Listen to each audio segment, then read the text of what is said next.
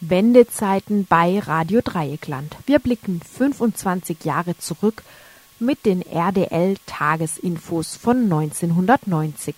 Ihr hört das Tagesinfo vom 22. Februar 1990.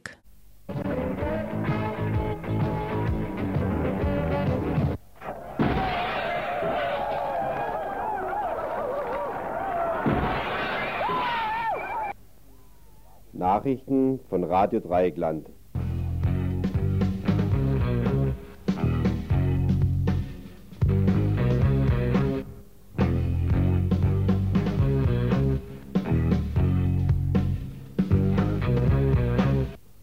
Ja, guten Abend, liebe Hörer und Hörerinnen am schmutzigen Dunstig im Dreieckland. Für Mikro, Technik und Redaktion ist heute Karl-Heinz verantwortlich. Wer jetzt denkt, die vertrauten Stimmen des Donnerstag Tagesinfoteams fehlen, weil die Teammitglieder als Hemdglungi am heutigen schmutzigen Dunstig durchs Dreieckland streifen, der geht völlig fehl. Krankheit, andere Aufgaben, eine Reise nach Berlin und notwendige Erholungsphasen sind der Grund, dass heute sozusagen das komplette Team ausfiel. Wer das Info häufiger hört, weiß, dass dies öfters geschieht. Im Prinzip ist das immer dann der Fall, wenn ich als Koordinator des Info sozusagen mich selbst koordiniere und dann ein solches Ein-Mann-Team wie heute abgebe. Deshalb auch zu Beginn der heutigen Sendung der Hinweis, das Radio Dreieckland Tagesinfo freut sich über neue Mitarbeiterinnen. Ihr könnt euch jetzt bei mir hier im Studio unter der Telefonnummer in Freiburg 0761 47 36 Hoppla, jetzt sehe ich gerade, jetzt habe ich eine ganz andere Nummer erwischt. 0761 31 028 melden, also hier im Studio 31 028 in Freiburg oder werktags im Infobüro auf dem Greta Gelände einfach vorbeischauen. Zu den heutigen Themen. Im Kurzinfoblog findet ihr die Linke in Freiburg und die Suche nach einer OB-Kandidatin, antimilitaristische Fortschritte in der DDR, hinken wir hinterher, die Forderung, die politische Polizei in der Schweiz abzuschaffen, die sechs Übel von Peking, die Todesschwadrone in Südafrika und gerade frisch hereingekommen, Belastungszeuge erscheint heute beim Startbahnprozess in Frankfurt nicht. Soweit der Kurzinfoblock. Den Schwerpunkt in der heutigen Sendung bilden verschiedene Beiträge zur deutschen Misere. Das wäre einmal ein beispielhafter Zensurvorfall beim Süddeutschen Rundfunk während einer Diskussion um die deutsche Frage, ein altes Lied zum Thema mit aktuellen Fragen und ein paar Eindrücke von einem Studiogast von der Gründung einer rechten Partei in der DDR und seinen Erlebnissen bei der Montagsdemo in Leipzig. Den zweiten Teil bestreitet dann ein Gespräch, das das Freie Radio St. Pauli mit Radio Dreieckland geführt hat. Speziell bei diesem Beitrag sind sozusagen vielfache Hörerinnenreaktionen erwünscht. Soweit die Planung für diese Stunde. Voranstellen möchte ich jetzt noch einen Veranstaltungshinweis, und zwar auch den einzigen für den heutigen Tag. Heute Abend findet um 20 Uhr im Gasthaus zum Greif, das ist hier im Stadtteil Grün in Freiburg, eine Informationsveranstaltung zur Schwermetallverseuchung, Blei, Cadmium etc. in diesem Stadtteil statt. Ihr findet das Gasthaus Greif zwischen Unibibliothek und Stadttheater. Alle Bewohner des Viertels sind dazu herzlich eingeladen, wie die Veranstalter mir heute ausdrücklich noch einmal gesagt haben. Mehr Veranstaltungshinweise liegen mir nicht vor. Nun, ich meine, die Eröffnung der heißen Phase der Fasnacht mit dem schmutzigen Dunstig dürfte daran nicht unbeteiligt sein. Kommen wir jetzt dann gleich zum Kurznachrichtenblock. Freiburg. OB Böhme entmachtet, alle suchen einen Nachfolger. Pünktlich wie jedes Jahr bestürmten auch heute am schmutzigen Dunstig die Freiburger Narren das Rathaus und übernahmen bis zum Aschermittwoch die Regentschaft in der Breisgau-Metropole. Parallel zur närrischen Entmachtung des Freiburger Oberbürgermeisters wollten sich heute Abend, also zur Fasnachtseröffnung im alemannischen Sprachraum, eigentlich die Linken, wer immer sich unter diesem ja fast historischen Sammelbegriff noch fassen lässt, also wollten sich die Linken treffen, um ihren OB-Kandidaten oder vielmehr ihre OB-Kandidatin auszubaldowern. Denn es ist ja mittlerweile bekannt geworden, alle tun sich in dieser Stadt schwer, dem schwergewichtigen, amtierenden OB Böhme bei den anstehenden OB-Wahlen im Herbst einen oder eine Gegenkandidatin zu präsentieren. Das peinlichste Ergebnis präsentierte frühzeitig ja schon die CDU mit einem OB-Kandidaten, der nach Prüfung der näheren Umstände aber ganz schnell wieder seine Kandidatur in Freiburg zurückzog. Nun auch die linke Liste in Freiburg setzte ihre öffentliche Erörterung zu diesem Thema heute Abend erstmal von der Tagesordnung ab. Aus Kreisen der linken Liste hieß es heute Nachmittag, es seien noch informale Gespräche und Positionsbildungen nötig, bevor man das alles öffentlich diskutieren möchte. Aus dem grünen Lager erläuterte mir heute Thilo Weichert, dass die Grünen auf der intensiven Suche nach einer Kandidatin schon längst seien. Allerdings solle niemand auf Teufel komme raus aufgestellt werden. Die Kandidatin sollte eine starke inhaltliche Alternative zur selbstherrlichen Patriarchatspolitik des amtierenden Oberbürgermeisters sein. Dabei, so Weichert, sollte möglichst ein umfassender Konsens erreicht werden. Szene, Frauengruppen, Linke List und andere sollten gemeinsam vorgehen. Nun gut, inhaltlich dürften damit Chancen bestehen, dass in Freiburg mit einer OB-Kandidatin, die von einem breiten Bündnis getragen wird, einige linke Positionen zielgerichtet in die Kommunalpolitik eingebracht werden können. Der OB-Wahlkampf bietet dafür ja sicher eine Bühne. Aber wie gesagt, alle suchen noch die, ja wen, die Kandidatin. Alle Hörer und Hörerinnen von Radio Dreigland können sich daran natürlich beteiligen. Vorschläge nehmen die entsprechenden Gremien der Linken in Freiburg entgegen.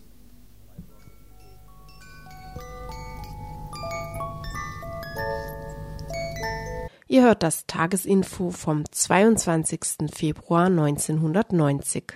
Goslar, Berlin, Stuttgart. Antimilitarismus in der DDR auf dem Vormarsch. Hinkt die BRD hinterher?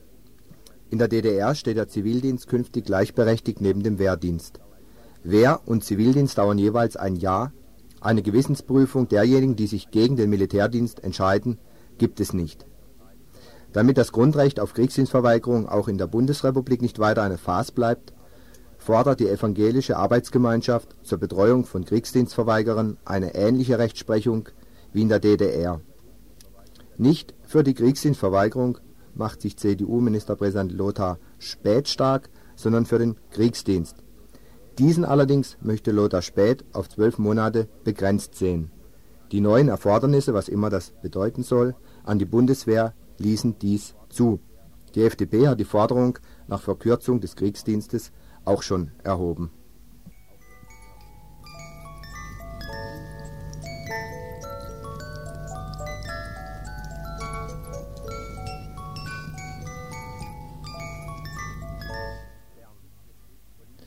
Bern. Politische Polizei abschaffen. Nachdem Stück für Stück ans Tageslicht kam, dass fast jeder dritte Schweizer Eidgenosse in irgendeiner Weise penibel von den Schweizer Sicherheitsorganen in Karteien registriert wurde, haben die Schweizer jetzt genug von ihrer politischen Polizei. Was dem DDR-Stasi schon passiert ist, droht jetzt auch dem Schweizer Geheimdienst. Das Komitee gegen den Schnüffelstaat, dem 35 Parteien und Organisationen, darunter unter anderem die Sozialdemokratische Partei, die LDU und die Grünen der Schweiz, rufen zum 3. März zu einer nationalen Kundgebung nach Bern auf. Die Abschaffung der politischen Polizei will diese Initiative nötigenfalls auch mit einer Volksinitiative, also einer Volksabstimmung, Nachdruck verleihen. Dazu startet das Komitee eine umfassende Informationskampagne und gibt die Informationszeitschrift Viechenfritz heraus.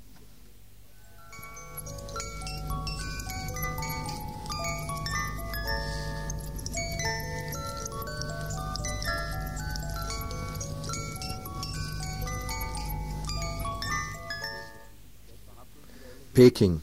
Verhaftungswelle gegen die sechs Übel. Im Kampf gegen die sechs Übel der Verdorbenheit hat die Polizei in der chinesischen Hauptstadt Peking nach einer Meldung der amtlichen Pekinger Zeitung mehr als 4000 Menschen festgenommen.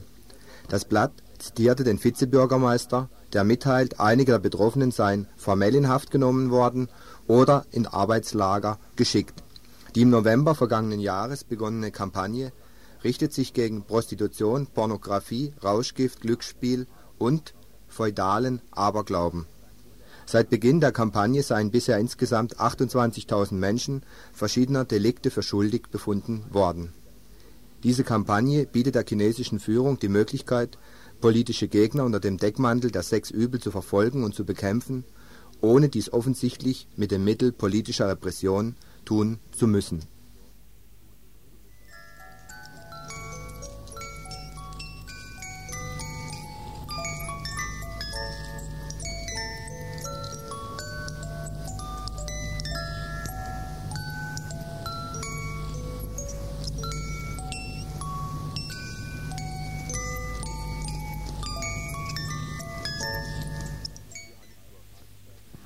Johannesburg.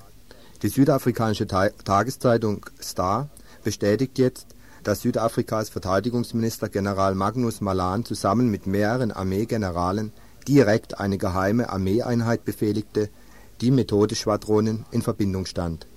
Malan habe seit 1987 von den Todesschwadronen gewusst, ein Untersuchungsbericht belege dies jetzt eindeutig.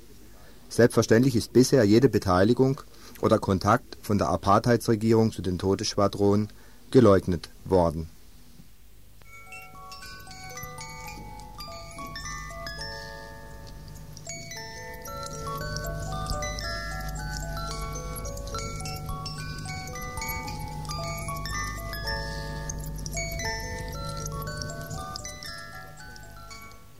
Ihr hört das Tagesinfo vom 22. Februar 1990. Und jetzt noch zur letzten Kurzmeldung, die mich gerade eben erst telefonisch erreicht hat. Startbahn, Startbahnprozesstag heute in Frankfurt. Belastungszeuge erscheint heute nicht vor Gericht. Gestern haben wir im Info schon über die überraschende Freilassung des Angeklagten Andreas Semisch im sogenannten Startbahnprozess in Frankfurt aus der U-Haft berichtet. Im heutigen Prozesstag spielte diese Wende natürlich auch eine Rolle. Heute war ein Belastungszeuge von der Verteidigung geladen, der so eine Art Kronzeuge für die Bundesanwaltschaft gegenüber den fünf Angeklagten abgibt, die ja alle wegen Bildung einer terroristischen Vereinigung verschiedener anderer Delikte angeklagt sind. Andreas Eichler und Frank Hoffmann werden ja zusätzlich wegen des Mordes an zwei Polizisten angeklagt. Nun, der Belastungszeuge erschien heute nicht und berief sich über seinen Anwalt auf sein Recht auf Aussageverweigerung. Auf diese Weise konnte die Verteidigung kein Kreuzverhör durchführen um Widersprüche in dessen Aussagen aufzudecken oder das Zustandekommen seiner Aussagen beim polizeilichen Verhör unter Augenschein zu nehmen. So bleiben die Aussagen des Belastungszeugen sozusagen unerschüttert in den Prozess eingeführt, so wie sie in den polizeilichen Vernehmungsprotokollen aufgezeichnet sind.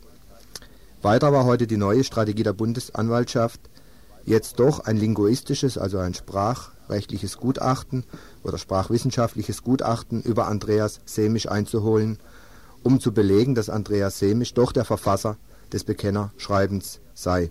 Bisher hatte dies ja immer die Verteidigung verlangt, um eben die Unschuld von Semisch zu belegen. Es war immer abgelehnt worden. Nachdem die Bundesanwaltschaft jetzt mit ihrem Schriftgutachten gestern Schiffbruch erlitten hat, äh, erlitten hat, versucht sie das jetzt andersherum. Nach diesem Antrag wurde die heutige Sitzung vertagt. Nächsten Donnerstag wird der Senat über diese Anträge entscheiden. Zugleich steht die Abtrennung der Verfahren von drei Angeklagten an, um die dann schnell und schneller aburteilen zu können.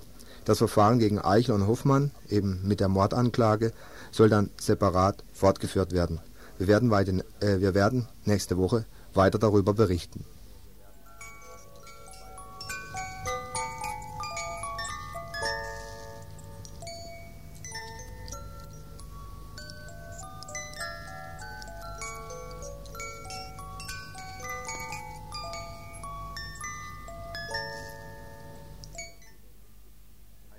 Ihr hört das Tagesinfo vom 22. Februar 1990. Ein Minidrama aus der Fernsehwelt. Samstag, 13.01.1990. Das dritte Fernsehprogramm verspricht für Samstagabend von 20 bis 24 Uhr eine interessante Diskussionsrunde. Thema ohne Feindbild leben.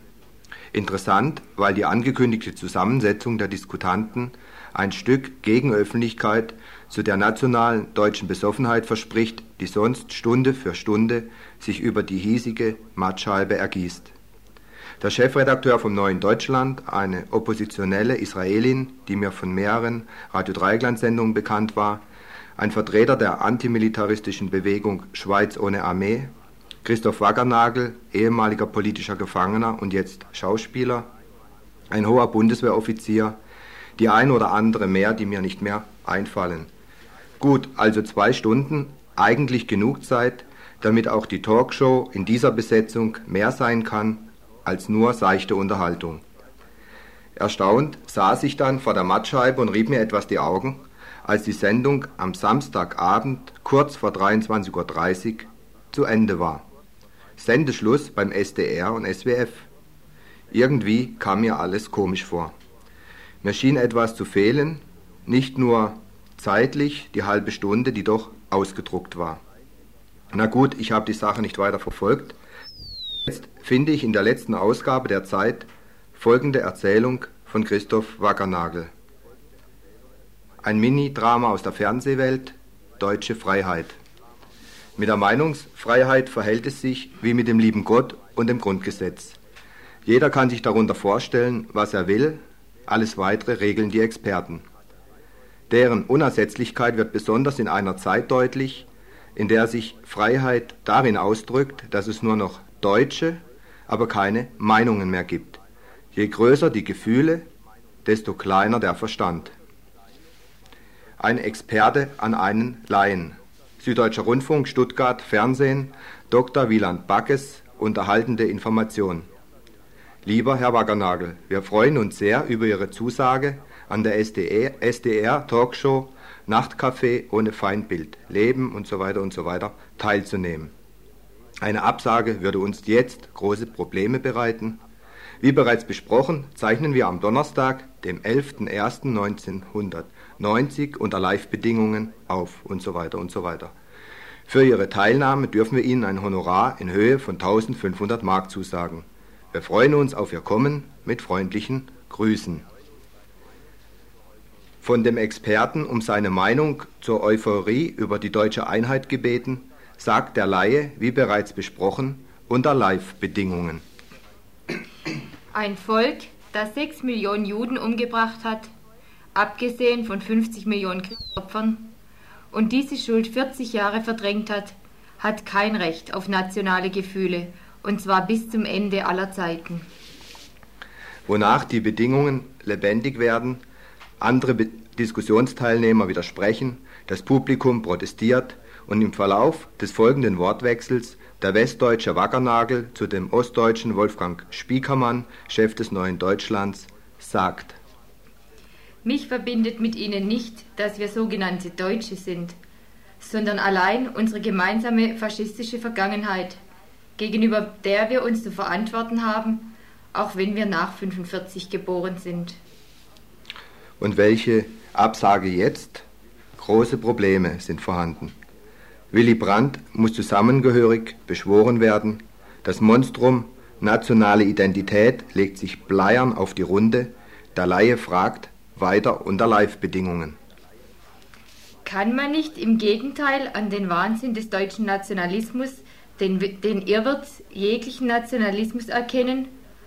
Oder kann mir jemand ein einziges Beispiel aus der Geschichte nennen, in dem Nationalismus, Patriotismus oder Vaterlandsliebe zu Völkerverständigung, Frieden oder Emanzipation zur Menschheit geführt haben und nicht allein zu Mord und Totschlag? Worauf der, woraufhin der Experte diesen ganzen Teil unter Studiobedingungen aus der Debatte schneidet. Der Laie wundert sich. Er hatte gedacht, er werde vom öffentlich-rechtlichen Medium gesellschaftlicher Kommunikation dafür bezahlt, eine Minderheitenposition zu repräsentieren, wie das in jeder zivilisierten Demokratie die Regel ist. Aber in der Bundesrepublik ist das eben anders. Da grölen Jugendliche in den Straßen Sieg Heil, aber im Fernsehen wird nicht an das Sieg Heil Gegröle der Väter erinnert. Da können hohe Repräsentanten des Staates öffentlich vom deutschen Faschismus zeitweise kolonisierte Gebiete als im Grunde deutsch bezeichnen, aber es sollte nicht die Barbarei des deutschen Faschismus damit in Zusammenhang gebracht werden. Kurz, da sind sich die Medien gedruckt wie gesendet einig, dass sich die Deutschen einig sind und dabei soll es bleiben. Meinungsfreiheit ist in Wirklichkeit Freiheit von anderer Meinung. Ein Volk, eine Nation, eine Meinung. Wenigstens die Experten sind sich nicht immer einig. Eine Aktion Funk und Fernsehen, AFF, protestiert. Der an der Debatte um die wirtschaftliche Öffnung des Ostens gefallene Satz Ein riesiger Markt baut sich auf. Sicherlich kann man dann die NATO um die Hälfte reduzieren, wenn die Deutsche Bank und wenn die ganzen Drogendealer und wer noch alles jetzt endlich mal 250 Millionen Russen auf Drogen und Valium setzen können. Sei nicht geschnitten worden. Der Boden für neue Mordanschläge werde damit psychologisch vorbereitet. Die Gazetten von Freiburg bis Mühlacker berichten über den Skandal. Intendant, Fernsehdirektor und Redakteur nehmen Stellung. Der Fall muss geprüft werden. Das Ganze soll aber keine Parodie auf die 70er Jahre sein. Die AFF ist eine industriellen Vereinigung. Weder unterhaltend noch informativ, dafür widerspruchsfrei mit Industriegarantie. Das ist das Modell freier Meinungswirtschaft, das nun endlich den Realsozialismus befreit und die Deutschen von ihrer Vergangenheit. Christoph Waggernagel Ihr hört das Tagesinfo vom 22. Februar 1990.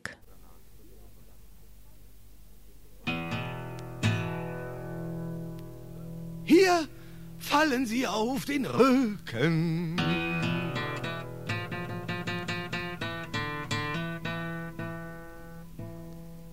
Dort kriechen sie auf den Bauchen.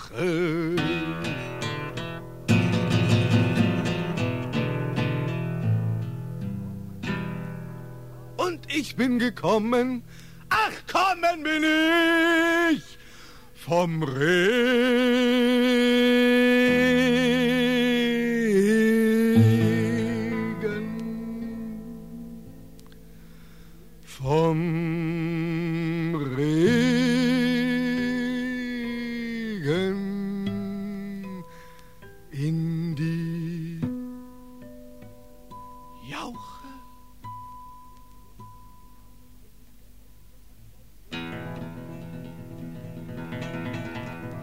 Als ich von Deutschland nach Deutschland gekommen bin in das Exil,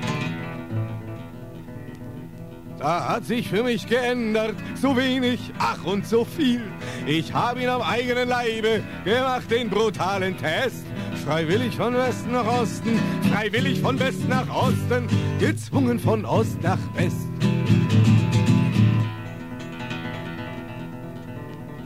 Die Völker drumrum um Deutschland, die haben vielleicht ein Glück. Großdeutschland, es ist zerbrochen in zwei verfeindete Stück. Die beiden hässlichen Helden, sie halten einander in Schach. Der Kleinere gibt nicht Ruhe, der Kleinere gibt nicht Ruhe, aber der Größere gibt nicht nach.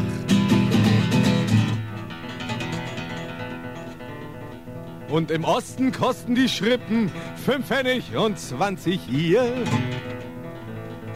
Ein großes Bier kostet eine Mark dort und zwei Mark 50 hier. Und drüben hältst du beim Bierchen dein Maul, hier darfst du schreien. Allein, es ändert die Welt sich. Es ändert die Welt sich mit Schweigen, nicht noch mit Schreien. Und im Westen die Zeitungsschreiber, sie lügen frech, wie sie wollen. Aber ihre Kollegen im Osten, die lügen korrekt, wie sie sollen. Und weil er von beiden Seiten getäuscht wird in Television, drum glaubt der deutsche Michel, drum glaubt der deutsche Michel, er wisse die Wahrheit schon. Und die Wahrheiten werden gehandelt, frech auf dem Lügenmarkt. Zur Ware wird jede Wunde im Westen der Herzinfarkt. Der aufrechte Gang wird selber zur Pose und zum Geschäft. Der Mensch macht sich zum Affen, der Mensch macht sich zum Affen, der sich noch selber äfft. Und Kernkraftwerke in Sachsen und Kernkraftwerke am Rhein. Und hüben und drüben heucheln sie, das soll für den Fortschritt sein. Ich scheiß was auf solchen Fortschritt, der macht uns nur sterbenskrank. Der führt uns fort von der Menschheit fort, führt uns fort von der Menschheit fort und führt in den Untergang.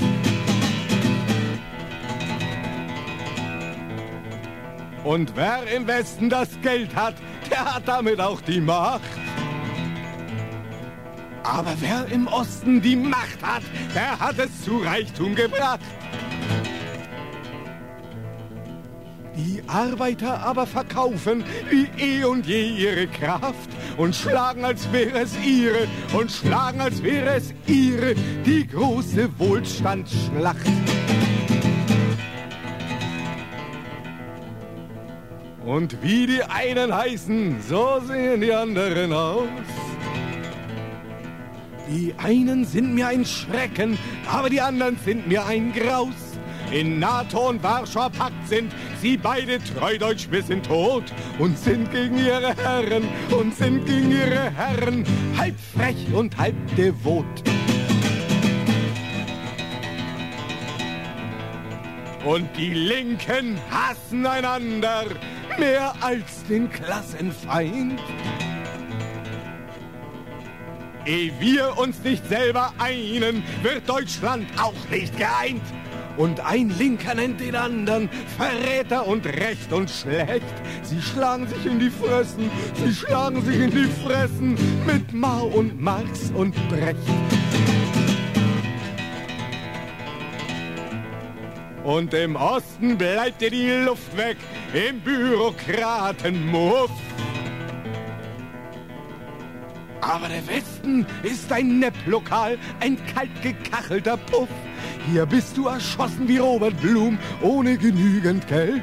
Sie lassen dich kalt verrecken, sie lassen dich kalt verrecken und sagen, so ist die Welt. Hier fallen sie auf den Rücken.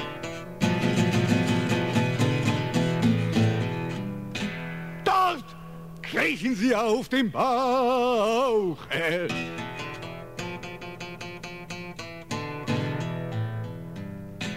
Und ich bin gekommen, ach kommen bin ich vom Regen.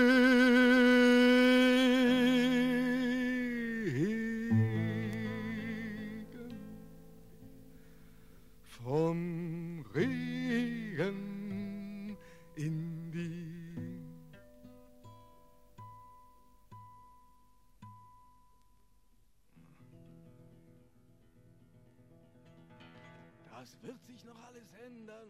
Das bleibt nicht so. Das war die deutsche Misere von Wolf Biermann, 1978 auf der Platte Trotz alledem veröffentlicht. Ein altes Lied mit neuen Fragen. Es folgt jetzt zum Thema ein Studiogespräch zur neudeutschen Realität in Leipzig. Mitglied von Radio International war in der DDR und hat die berühmt-berüchtigte Montagsdemo in Leipzig mitbekommen und auch noch äh, die Gründung einer der vielen neuen Parteien in der DDR. Kannst du mal kurz deinen Eindruck schildern, vielleicht von der Parteigründung? Also, was war das überhaupt für eine Partei? Also, das war die DSU, das war vielmehr der Parteitag von denen in der Oper in Leipzig. Und ähm, ich war in Leipzig für einen ähm, BRD-DDR-Studiekongress. Das war der zweite. Erste war in Düsseldorf, der zweite jetzt in Leipzig. Und da sind wir als Gruppe äh, vor die Oper gegangen mit einem Transparent eben gegen ähm, Wiedervereinleibung praktisch ähm, durch so westdeutsche Politiker wie Theo Weigel, der da, da war. Ähm, und ähm, wurden dann praktisch, ähm, wie dann die Politiker Weigel und Co. und die, also auch die DDR-DSU-Politiker sprechen sollten, von Balkon der Oper wurden wir praktisch ähm, erstmal mit Blaskapelle nieder ge, gebrüllt oder niedergemacht. Ähm, mit, die hatten eine große Lautsprecheranlage aufgebaut und so hofften wir auch unter so die Unterstützung des ja, Pöbels, möchte ich sagen. Also es war ein Gemisch aus Rechten und Neonazis und ähm, ja, ich würde sagen, desorientierte Spießer so ähm, als Publikum da, die halt dann uns einfach als ähm, glatt als einfach linke ähm, äh, Stasi-Kinder und so identifizierten und uns halt auch dann versucht haben niederzuschreien. Das wurde dann nochmal mit der Lautsprecheranlage auch verstärkt und ähm, das gelang ihnen halt uns praktisch da ja halb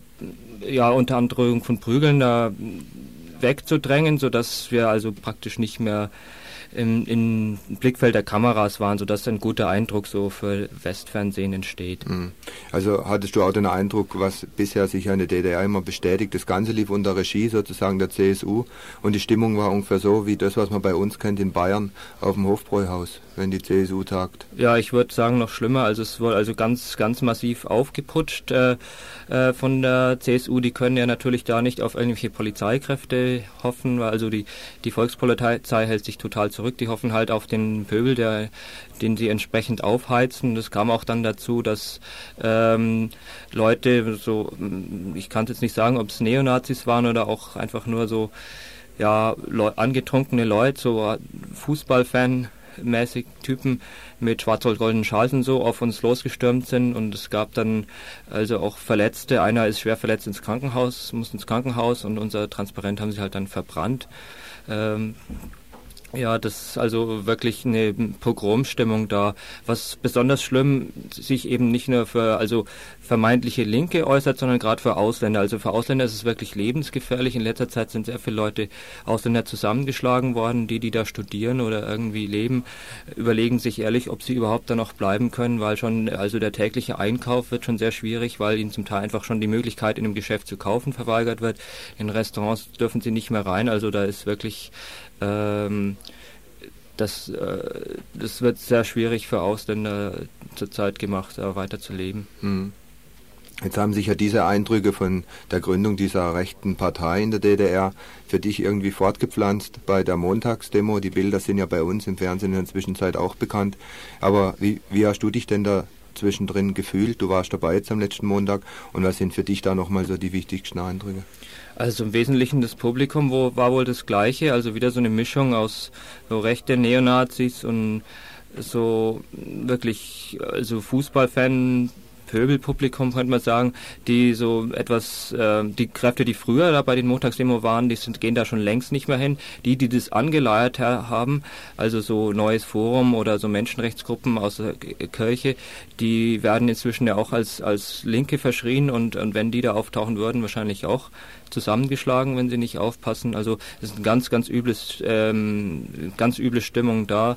Und äh, es waren auch wirklich gegenüber früher wohl nur noch sehr wenig Leute da. Es ist im Wesentlichen ein Medienspektakel. Wenn halt die Kameras angehen, das Licht angeht, äh, dann haben die Leute Deutschland einig Vaterland äh, gegrölt und wenn die Kamera ausging, dann war es wieder vorbei. Ja. Sagen wir in dem Zusammenhang, äh, wie viele Leute waren denn das nach deiner Einschätzung? Das sieht ja immer ziemlich massiv im Fernsehen aus. Ich kann es jetzt schwer schätzen, aber also früher war mal der, der Karl-Marx-Platz in Leipzig, da wo das immer losgeht, zwischen Oper und Gewandhaus und Uni, da äh, war wohl vollkommen voll. Jetzt ist inzwischen ist nur noch so ein Drittel des Platzes voll. Es sind vielleicht 1000 Leute, 2000 Leute, ich, ich kann es mhm. jetzt schwer sagen. Um, das teilt sich dann sehr stark, und wenn diese, dieser Umzug losgeht, teilt es sich in kleine Grüppchen auf von verschiedenen Neonazi-Parteien. Also Republikaner waren diesmal scheint es gar nicht dabei oder jedenfalls nicht traten die nicht offen auf. Sind ja zwar verboten, treten aber also trotzdem auf. Ja. Mhm. Da kann sie ja niemand auch stoppen. Das verhindert es ja niemand. Und nochmal kurz vom Ablauf her, äh, die treffen sich immer noch ganz spontan automatisch, die Leute, die da hingehen und finden dann eigentlich auch Reden statt. Also das ist mir nie so ganz klar geworden in der hiesigen Presseberichterstattung. Oder äh, bleibt es einfach bei reinen Laufdemonstrationen? Ne, es, find, es gibt, gibt eine Kundgebung und da ähm, gab es Reden. Ich war allerdings bei der Kundgebung selber nicht dabei, aber ähm, es war wohl, es hat sogar jemand von der SPD versucht zu reden, der niedergebrüllt ist, worden ist. Wobei man sagen muss, die SPD verhält sich da auch sehr nationalistisch und ähm, also es ist auch schon ein Zeichen, wenn selbst die, also sich sehr nationalistisch gebärdende SPD da nicht mehr ans ähm, Mikro gelassen wird. Andererseits habe ich auf der Demo also Leute beobachtet, eine Grüppchen, die also den Arm hoben und Juden verrecke und solche Sachen riefen und es wurde also jede Menge neonazistische ähm, Propaganda da verteilt. Also es ist wirklich also eine Neonazi-Veranstaltung geworden. Mhm. Wie verhalten sich denn jetzt die Leute, mit denen du so in DDR Kontakt gehabt hast und dir diese ganze Entwicklung mitbekommen, mittendrin stecken? Ja, die meisten Leute sind sehr frustriert. Also ich war eben an der Uni da und so, äh, die Studis sind auch eben äußerst verunsichert. Ich denke überhaupt, die Leute sind sehr verunsichert. Ähm, sagen wir mal, der, der große Bruder und große Lenker, die SED ist halt weg und jetzt ist halt die Frage, ähm, was passiert. Ich glaube, die Leute, viele Leute, so ganz allgemein mal gesagt, äh, sehen irgendwie nicht, wie sie selber das auf die Reihe kriegen können, einen Staat aufzubauen und schauen halt jetzt nur nach dem Westen, sind sicher wohl auch drüber im Klaren, also soweit die Leute ähm, also die Intellektuellen sagen mal, dass, dass das ähm, dass sehr Schlimmes auf sie zukommen wird, wie zum Beispiel millionenfache Arbeitslosigkeit, äh, große Probleme mit Wohnungen und so, ähm, also die, die ganzen Subventionen für also billige Verkehrsmittel, das wird alles wegfallen, Sozialleistungen werden wegfallen, also dass da auch viel Schlimmes auf sie zukommt, dass die Frage ist, ob es nicht schlimmer wird, als es früher war. Situation. Ja, soweit die Eindrücke von Linhard von Radio International, der aus der DDR zurückgekehrt ist.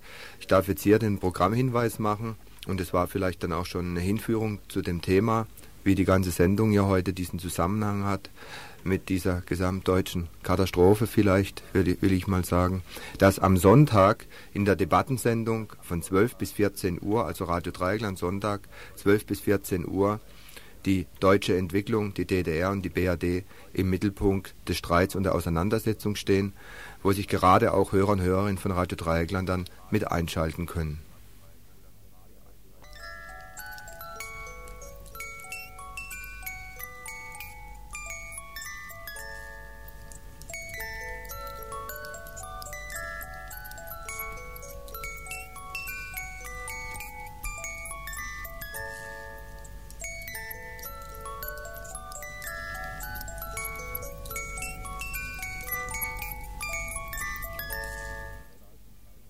Ihr hört das Tagesinfo vom 22.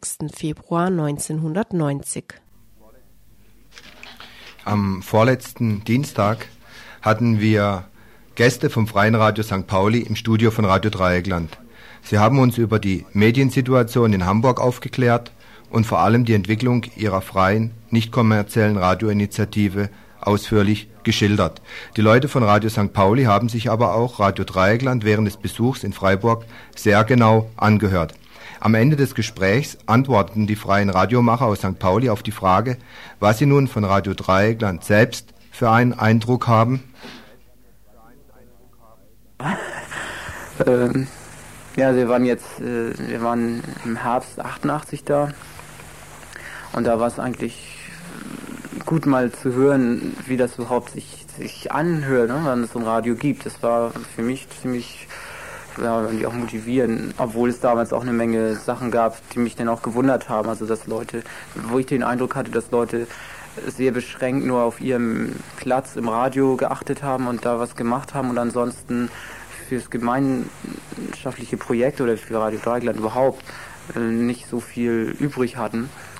Naja, und jetzt sind wir halt das zweite Mal da, nachdem ihr eben auf Sendung seid legal. Und ich denke, der Eindruck ist so im Prinzip ähnlich geblieben. Also es gibt, wir haben halt ein paar Mal Sendung gehört, also auch nur so stichpromäßig, darum ist es auch nur so eine grobe Einschätzung. Da waren einige Sachen, fand ich ziemlich gut und interessant und es hat Spaß gemacht zuzuhören. Andere Sachen waren, fand ich ziemlich fürchterlich. Und ja, ich glaube, mein Eindruck äh, hat sich auch nicht weiter geändert. Also dass es ein paar Leute gibt, die ziemlich viel machen und die das gesamte Projekt auch mehr im Auge haben und die da auch mehr mit anfangen wollen.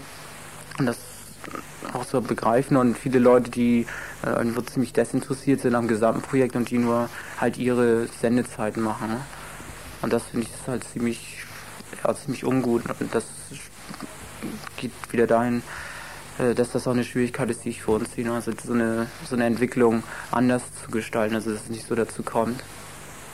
eine ziemlich starke Spaltung zu geben zwischen den Leuten, die das Radio machen und den Leuten, die es zum Beispiel finanzieren und den Leuten, die es hören. Also eine Grundidee von den freien Radios wäre ja eigentlich, also zumindest so wie es in der Programmatik steht, diese Spaltung aufzuheben, also den Schritt für, für die Leute, die Radio hören, möglichst leicht zu machen, auch Radio zu produzieren. Und das würde heißen, dass es eigentlich eine ziemlich äh, eng beieinander liegen müsste, Vereinsmitglied zu sein, dadurch das Radio zu finanzieren, aber auch Radio zu machen oder zum Beispiel Radio zu hören und sich durch Telefonieren oder durch Hingehen oder so in das Programm einzubringen, also diese Grenze aufzuweichen. Und da habe ich den Eindruck, dass es bei euch überhaupt überhaupt gar nicht in die Richtung geht. Also diese, diese Spaltung zwischen der Redaktion und dem Finanzverein, der eigentlich in seiner Funktion ganz klar reduziert wird auf Kohle äh, rüber tun, damit die Redakteure ihr Radio machen können. Das ist eine Spaltung, die ich ganz gefährlich finde. Und die Spaltung zwischen den Leuten, die ihr Programm da produzieren und denen, die sich dann auch noch um den Überbau, also um, den, um das Projekt an sich kümmern. Diese Spaltung scheint ja auch ziemlich klar zu sein und das ist auch ganz gefährlich. Ich glaube, dass dieser eigentlich revolutionäre Ansatz, das Medium zu benutzen, der wäre, diese Spaltungen oder diese Trennungen aufzuheben oder schrittweise zu überwinden. Und da habe ich das Gefühl, dass es da bei euch auch keine Entwicklung in diese Richtung gibt, sondern eher, dass ich, dass versucht wird, die Strukturen so äh, irgendwie zu, zu retten oder so zu so hinzukriegen, dass das Radio überhaupt läuft, also dass überhaupt Programm produziert wird wenigstens. Aber dieser äh, das Medium revolutionierende Ansatz geht dabei offenbar ziemlich unter.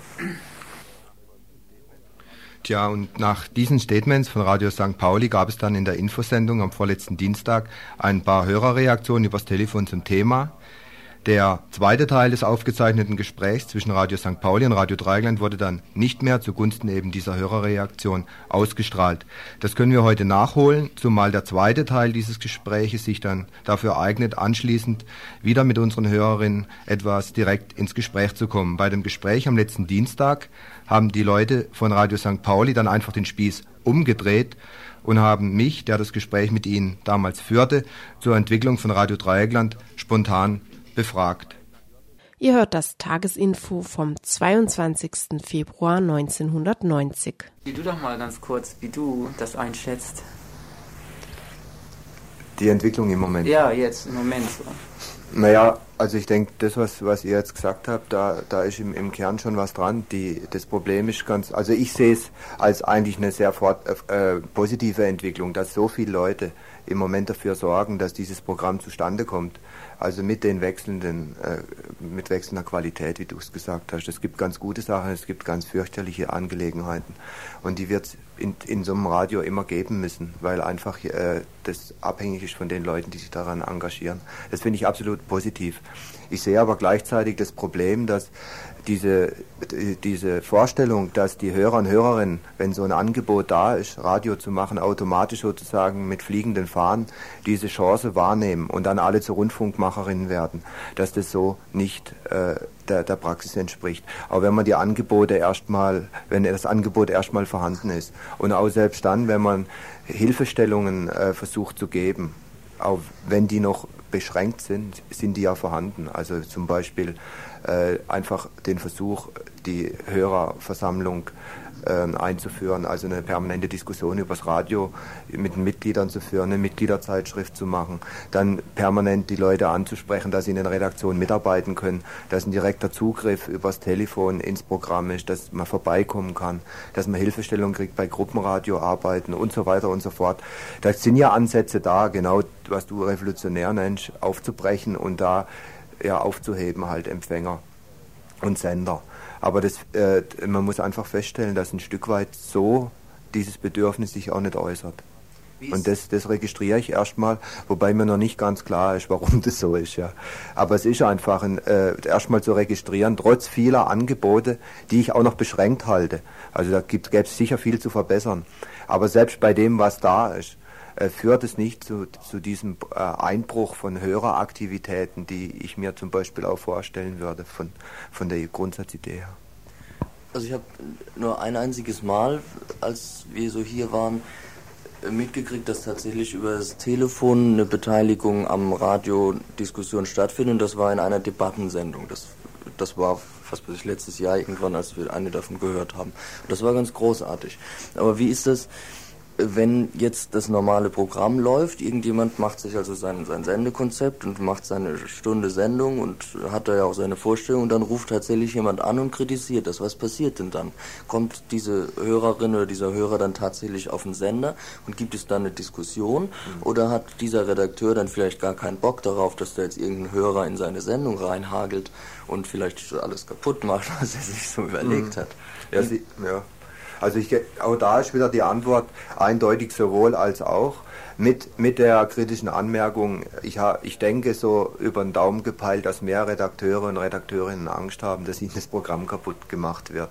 Und dass eine Minderheit äh, ganz bewusst sozusagen sich darüber freut und daraus dann eine neue Sendung entwickelt mit dem, was der Hörer und die Hörerin einbringt. Also das meine ich mit die Möglichkeiten, sie einzubeziehen, da gibt es natürlich Verbesserungsmöglichkeiten und auch Selbstschulungsmöglichkeiten. Also diese Debattensendung zum Beispiel wird im Moment sehr wenig genutzt mit den Chancen, die sie eigentlich bietet. Das ist eine Tradition bei uns, eigentlich sonntags ist zwei Stunden Debattensendung, offener Streit, alle können mitmischen auf allen Ebenen, wie immer sie wollen. Und äh, dieses, dieses, äh, diese äh, Form, Rundfunkform, fällt oft aus, ganz einfach. Sie wird ganz, ganz einfach oft nicht gestaltet. Und jetzt muss man halt wieder fragen, warum. Und da, ist, da kommen halt unterschiedliche Kriterien zusammen. Dass halt einfach zum Teil die Leute, den Leuten, die äh, auch die Kraft und die Lust fehlt, am Sonntag nochmal äh, eine zusätzliche äh, Sendung zu übernehmen und aufzubauen gerade äh, von denjenigen, die sowieso die ganze Woche schon das Programm am Laufen halten. Das Zweite ist ganz sicher, dass die Diskussionsfreudigkeit, die politisch, sozusagen diese politische Auseinandersetzungsfreudigkeit nachgelassen hat. Das ist ja im Moment hier in Freiburg nicht äh, äh, gerade eine, eine Hoch eine Hochzeit äh, der politischen Konfrontation mit dem System. Also da funktionieren so kontroverse Sendeplätze auch immer besser, ne, wenn, wenn mehr läuft. Und es ist grundsätzlich einfach eine Geschichte, die im, im, äh, ja, nicht so stark äh, mit Priorität behandelt wird, wie es notwendig wäre. Wie ist das denn bei euch selbst? Also wenn du jetzt das Radio hörst und da ist eine Sendung und da kommt irgendein Scheiß, nimmst du dann das Telefon und rufst an und sagst, ich bin auch ein Hörer, also du bist natürlich nicht nur Hörer, aber du bist mhm. ja auch Hörer und sagst, das und das ist nicht gut? Macht ihr das denn selbst? Also es passiert schon sehr viel selber. Also ich mache es in der Zwischenzeit kaum mehr, weil ich einfach so viel hier immer wieder in den Diskussionen drinstecke und eigentlich genug Möglichkeit habe, mich zu äußern und, und meine Meinung da breit zu tun.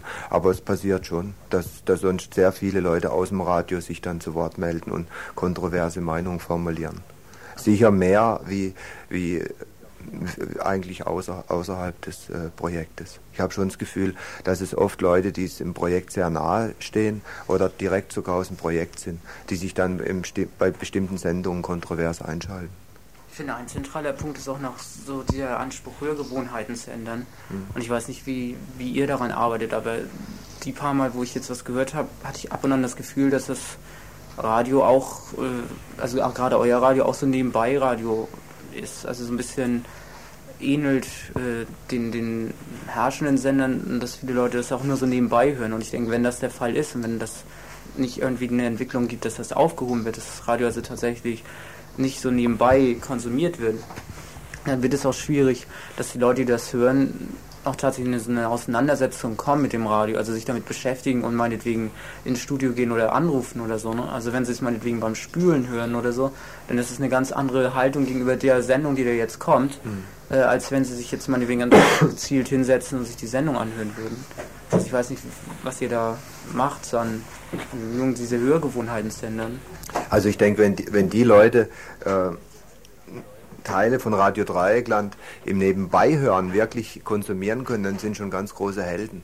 Weil ich denke nach, also ich, ich, ich stelle mir das relativ schwierig vor für, für die meisten Sendungen, die ich kenne. Also zumindest jetzt sage ich mal im Wortbereich. Man muss da wirklich trennen, dass eine Musiksendung natürlich eine andere Art des Hören oft ermöglicht, wie jetzt eine Wortsendung. Ja. Aber wenn ich jetzt unsere, sagen wir mal, die Info-Nachrichtensendung nehme als Beispiel, dann denke ich mir, ist die sehr schwer nebenbei zu konsumieren. Und wir haben gerade da nach wie vor eine, eine harte Kritik und eine Auseinandersetzung, da meistens von Hörer und Hörerinnen, dass sie sagen, wir sind zu schwer zu konsumieren. Man muss hier ja einfach zu lange äh, zuhören und die Beiträge sind einfach eher nicht, nicht schnell äh, aufzunehmen und so weiter. Also ich denke, da, da sind wir noch nicht sehr weit äh, der Gefahr, in der Gefahr, uns auszuliefern den, den äh, gängigen Rundfunknormen. Obwohl mhm. die Tendenz natürlich oft da ist, zu sagen, gut ist, was so ist wie, die, wie der etablierte Rundfunk und schlecht ist das, was Dreieckland macht. Das ist nämlich stümperhaft, das ist, äh, da muss man sich anstrengen, da, da, äh, da kommen ungewohnte Dinge vor. Mhm. Ich meine, das, das Problem steht äh, zu 100 Prozent, wenn du eine Hörerversammlung machst und die Leute, die sich da zu Wort melden, du hast fast immer diese Kritik, immer wieder. Ja. Also da, da, sehe ich eher ein Problem, nicht jetzt, dass wir uns zu stark angleichen an, an bestehenden Standards, sondern wie vermitteln wir nach wie vor diese Eigenart, mhm. äh, die wir halt haben, mit längeren Sätzen, mit längeren Beiträgen, mit äh, ja, Inhalten, die halt auch mal zuhören, erfordern ganz einfach und so weiter. Wo findet denn innerhalb eures Projekts so Programmkritik statt? Ja, wo es gut funktioniert, äh, zum Beispiel in den Einzelredaktionen. Äh, was ich zum Beispiel im Info ist das so, der hat einmal in der Woche eine Redaktionssitzung, da machen wir die Programmkritik. Und dann wird im Plenum versucht, ein, zwei Mal im Monat sowas anzusetzen wie Programmkritik. Wo man, war das am Mittwoch? Es war zum Beispiel sowas wie am Mittwoch. Es funktioniert also wirklich nur sehr äh, unterschiedlich. Aber äh, eigentlich bei so einem großen Projekt geht es auch hauptsächlich nur, wenn die, wenn die Einzelredaktionen dazu in der Lage sind. Und das, das ist dann immer eine Frage des Zustands dieser Einzelredaktion. Nicht nur die Programmkritik, sondern das ganze Programm. Ne? Mhm. Das heißt, uns brechen ja auch immer wieder, das ist, ist ja nichts Kontinuierliches in dem Sinn. Du hast zwar Redaktionen, die, die lang, lange bestehen, aber erstens wechseln die in sich oft. Und dann hast du einfach auch Gruppen, die, die total wegbrechen und es kommen wieder vollkommen neue Redaktionsgruppen. Ne? Da ist das Ganze eh dauernd in Bewegung. Also wenn man da überlegt, was sich in den letzten eineinhalb Jahren, jetzt so lange ist jetzt die, die Legalisierung ungefähr, auch im Programm verändert hat, das ist ja enorm. Ne? Wie schätzt du denn die politische Funktion des Radios in Freiburg ein? Also wie wichtig seid ihr denn eigentlich oder was bewirkt ihr denn oder wo greift das Radio ein? Kannst du das überhaupt? Hm. Ja, also ich denke, wichtig sind wir alleine schon wirklich durch unsere Existenz. Also es ist ganz klar, dass egal wie gut oder wie schlecht die Dinge sind, die bei uns ausgestrahlt werden, äh, so nirgends anders vorkommen. Viele Dinge kommen so einfach nirgends vor. Sowohl im kulturellen Bereich, ich glaube, wir haben gerade was der ganze zum Beispiel Musikbereich angeht, äh, wahnsinnige Bedeutung für, für eine Musik und eine Kultur, die sonst gar überhaupt nicht sich für, äh, Gehör verschaffen würde und die da eindeutig äh, eine Zuhörerschaft haben, die das nutzen und dadurch eine bestimmte Kultur weiterentwickelt wird. Im politischen Bereich ist es auch so, dass es Dinge gibt, die eindeutig so nur bei uns bearbeitet werden und dann auch Diskussionen indirekt oder, oder dann auch direkt mit beeinflussen. Sprich, was weiß ich, innerhalb der, der Grünen äh, äh, wenn da jetzt irgendwelche kritische Positionen sind oder Auseinandersetzungen sind, da äh, spielt eine Diskussion, denke ich, in Radio Dreieckland durchaus eine Rolle für die weitere Meinungsbildung. Oder wenn jetzt bestimmte Themen thematisiert werden, äh, die sonst überhaupt nicht vorhanden sind, äh, hier im, äh, was weiß politische Gefangene zum Beispiel oder Hungerstreik der, der Grapo Gefangenen jetzt äh, da, da, hörst du ja sonst nirgends was. Und hier find, äh, kannst du natürlich äh, ein Bewusstsein schaffen und auch bestimmte politische äh, Aktionen unterstützen, die dann überhaupt erst zustande kommen. Dadurch, dass Radio Dreieckland das thematisiert zum Thema macht und, und ja, das einfach äh, ermöglicht, dass, dass dann überhaupt ein politischer Prozess stattfindet. Also ich denke, das ist unbestritten vorhanden. Die Frage ist halt nur immer wieder der Intensität und auf welchen Gebieten, das ist nicht einfach zu lösen. Ne?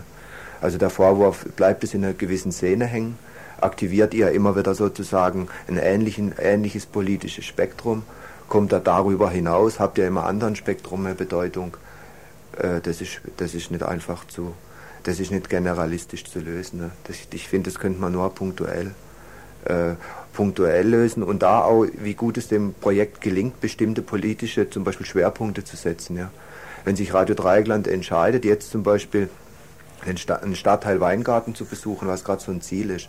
Hier ein, ein Stadtteil mit äh, vielen sozialen Problemen und sozusagen mit, mit einer Hörerschaft, für die eigentlich Radio Dreieckland äh, sich mal ursprünglich auch gegründet hat, ja, für Benachteiligte und Unterdrückte oder Opfer dieser Gesellschaft, ja. Und wenn, wenn da das ganze Projekt zum Beispiel einen Monat lang intensiv äh, mit den Leuten dort zusammenarbeitet, dann bewegt sich auf jeden Fall politisch was in der Richtung. Das hat dann eindeutig eine Bedeutung in, äh, mit ganz vielen Wechselwirkungen. Ja, das war der äh, spontane Rollentausch, den die Leute von Radio St. Pauli im Gespräch mit Radio Dreieckland vorgenommen haben. Sie interviewten mich dann in dieser Situation, die ihr gerade gehört habt. Wir möchten jetzt im Info noch kurz die Möglichkeit geben, äh, Hörer und Hörerinnen die, äh, zu reagieren auf diesen Beitrag. Ich sage nochmal kurz die Nummer 0761 hier in Freiburg 31028 und ich spiele jetzt mal Musik an und nehme dann sofort einen Anruf rein, sobald Sie hier einlaufen. Ihr hört das Tagesinfo vom 22. Februar 1990.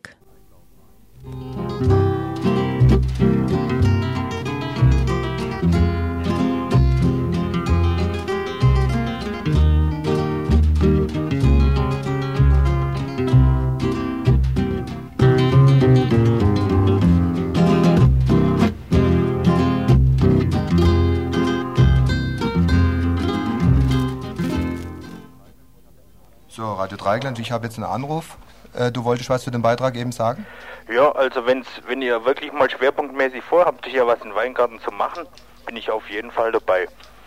Mhm. Also als Weingartner Bürger. Äh, Problem meinerseits ist, äh, dass die Einflussmöglichkeiten auf euer Radio für jemand, der berufstätig ist oder der Kinder hat oder sonstige oder Studium oder so, doch relativ gering sind. Also, äh, also ich zum Beispiel, ich würde gern bei euch was machen, aber ich kann nicht ständig zu diesen Plänen oder sonst was, ne? Mhm. Weil mir einfach die Zeit dazu fällt und die Möglichkeiten. Und äh, dass da irgendwie, äh, wie, ja, wie soll ich sowas nennen, ne?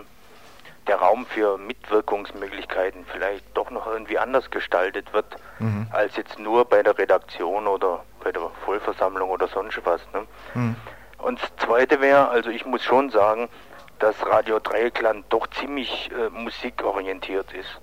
Also äh, wenn man euch einschaltet, äh, läuft immer irgendwie Heavy-Musik und meistens, wenn irgendwie die Inhalte flach fallen, kommt auch Musik und nachts kommt Musik und also, äh, also ich muss schon sagen, also bei aller Solidarität, das dass er doch ziemlich äh, stark Musik, also meines Erachtens noch zu musikorientiert seid.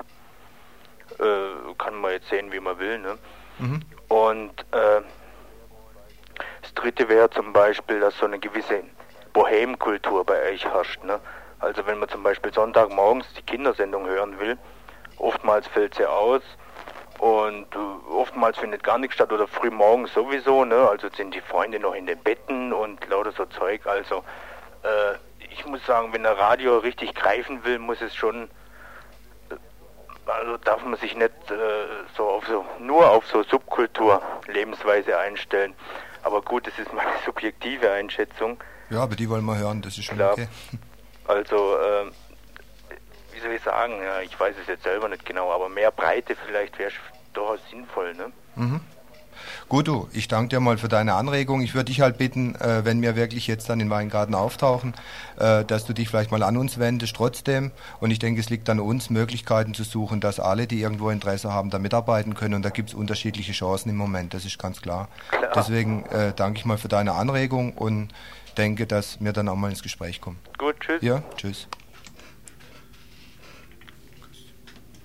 Ihr hört das Tagesinfo vom 22. Februar 1990.